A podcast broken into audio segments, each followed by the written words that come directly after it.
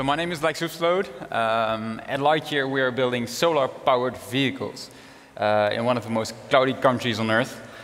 Um, we're doing that already five years ago. F five years ago, we started building these, these solar-powered vehicles.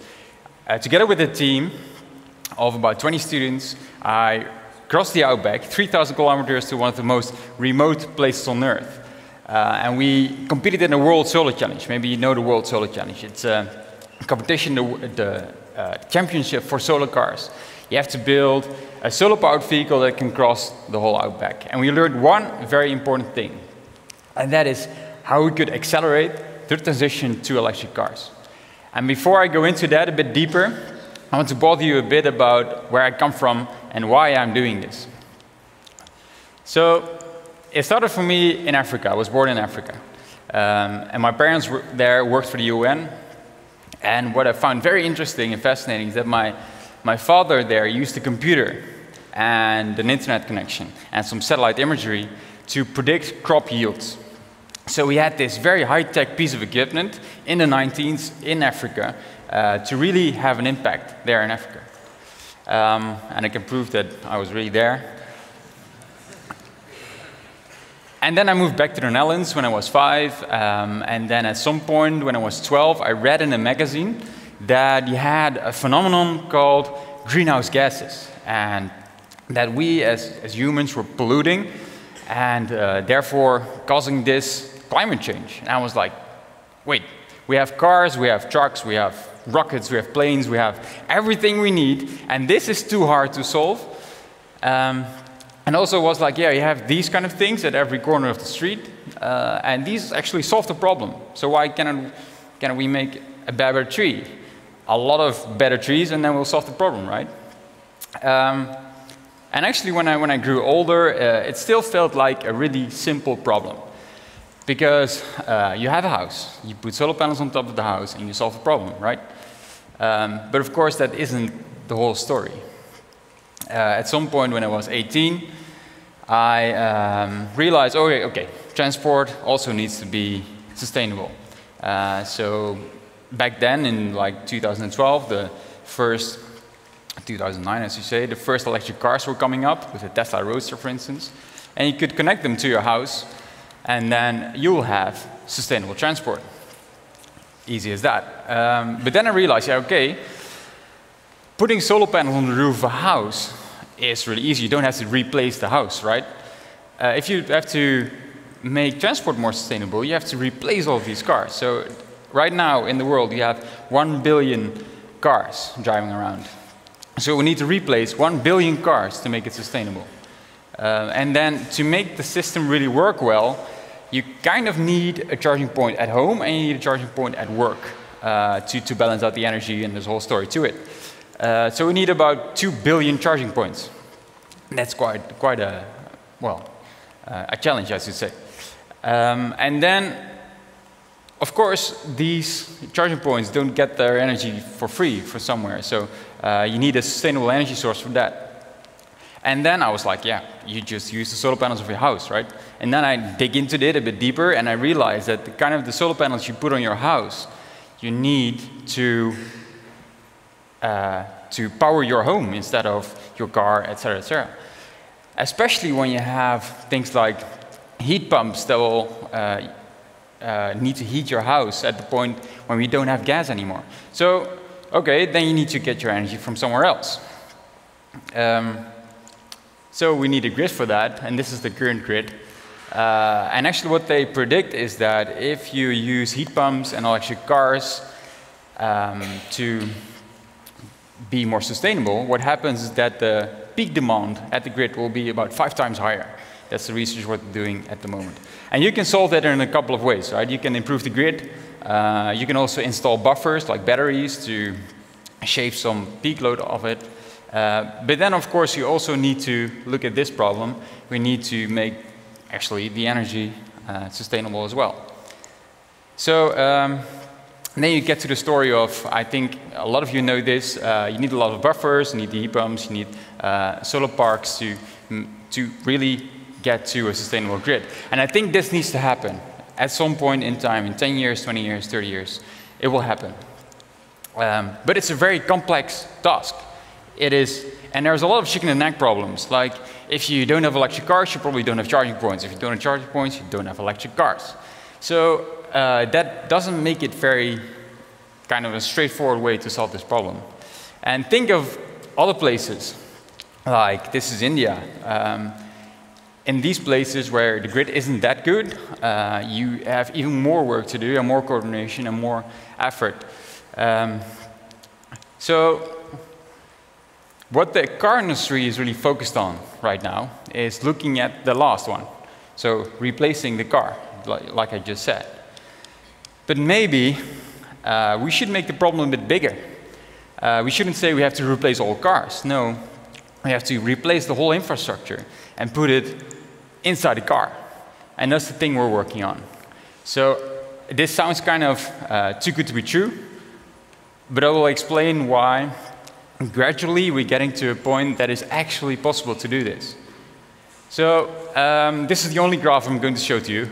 What you see here is, I see the dates don't work very well, but you can kind of guess what it is. Um, I see a solar car.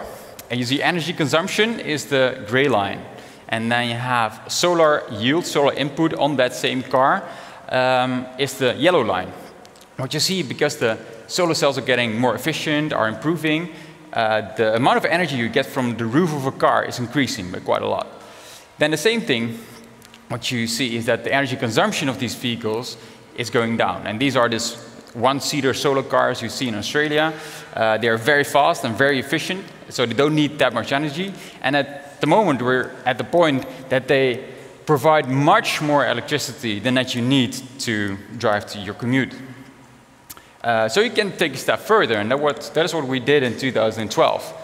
In 2012, we realized that we're now at the point that you can be energy independent, so you don't need a grid. At a point that you have four people in the car, uh, and you can really make a family car out of it. So that's what we did. At the right, you have Stella. You can see it's really optimized for aerodynamics and weight, and not optimized for aesthetics. And um, the next one is the, the, the car we built two years later. And the funny thing to say here is that the second car is about 20% better, 30% better than the first car. And that's not only because of our genius designs, but also because of all the technologies that have been improving in the meantime. And we really, it was, it was great to drive there in the World Solar Challenge to have a group of people, 20 people, really committed to one goal. Um, it really gave you the, the feeling of independence when you drove there without needing anything. Like, you're there right in the desert without needing gasoline points, whatever. And we managed to win the first time because we were much better prepared than we expected we needed to be. Uh, we won the second time and we won the third time. And at some point we realized, okay, I think it's time for the next step. So in 2019, we realized you can make a, quite a nice, exclusive luxury sedan uh, that drives on solar energy because it has quite a large roof. And the most important thing, actually, is that if you extrapolate this line, at some point you will arrive at city cars. And this is a mass market. You have a mass market of small cars that you can fit with a solar panel and can drive sustainably.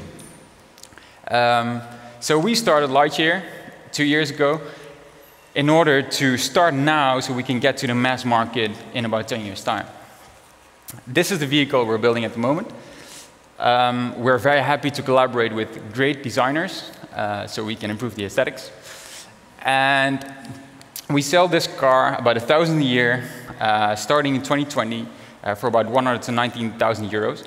Uh, and the great thing about this car is that we focused on the fact that you need only two energy sources you need either the sun or normal power sockets. And the great thing about these two is you have them anywhere in the world.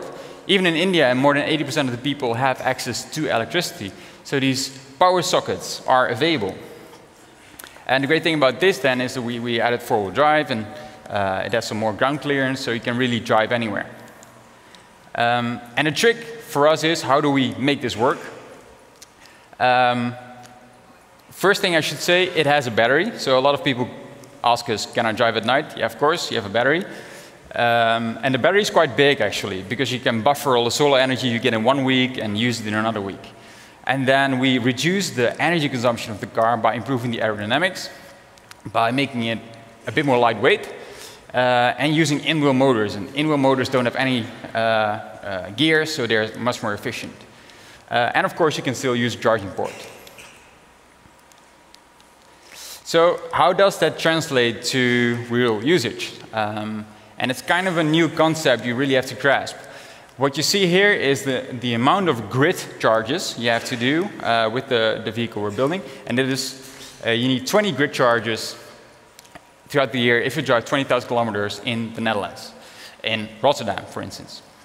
But now, if you start looking at other locations, it will differ from place to place, and uh, it will differ because of the amount of kilometers you drive each year. So, for instance, Barcelona, you only need, well, one charge, but this is only 10,000 kilometers, right? Not that many people drive 10,000 kilometers. So if you go to 30,000 kilometers, you see uh, that you need quite a lot, uh, quite a bit less charges during the year.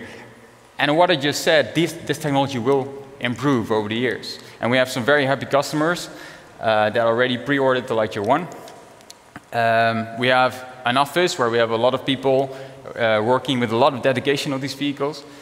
Um, and the great thing is that because it's something very important to work on, uh, a lot of people from all over the world are saying like, yes, I want to, I want to collaborate. I want to work with you guys. So the team is uh, growing bigger and bigger. We have a lot of partners that help us very well.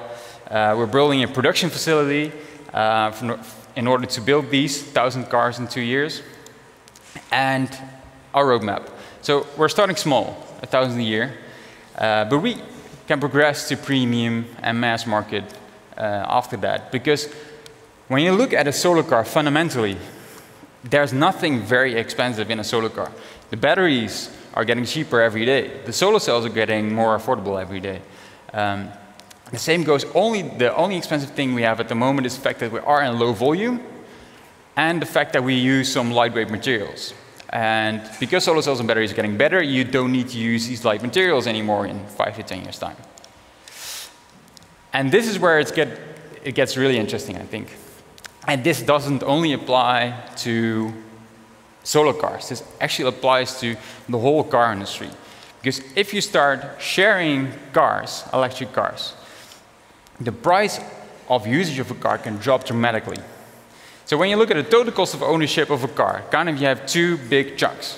You have purchase price of a vehicle on the one hand and energy use on the other hand. And the purchase price of a vehicle of an electric car will go down quite a lot because the most expensive part of, a, of an electric car and the most complicated part of an electric car is the battery. And you all know batteries are getting cheaper. Then the second part is the energy. If you compare the energy cost of an electric car to the energy cost of a gasoline car, the difference is immense. And then if you realize that solar energy is getting cheaper and cheaper, then the energy cost can come down tenfold. And if you start sharing these vehicles with all these people and cars will drive 10 times more, and that's quite realistic actually, then the purchase price per a kilometer will also go down tenfold. So actually driving can be 10 times more affordable than what it is now. And of course you have to add taxes to this and a lot of other cost components, but there's really, really big potential. And this is even a bigger statement. But I think this is really achievable. If you do the production and the usage of, um, uh, of cars using solar energy, then you really can get to 100 times cleaner. And that means you can get uh, from cities that are full smog right now, and then have 10 times more mobility within that city, and then a city without smog. How amazing is that?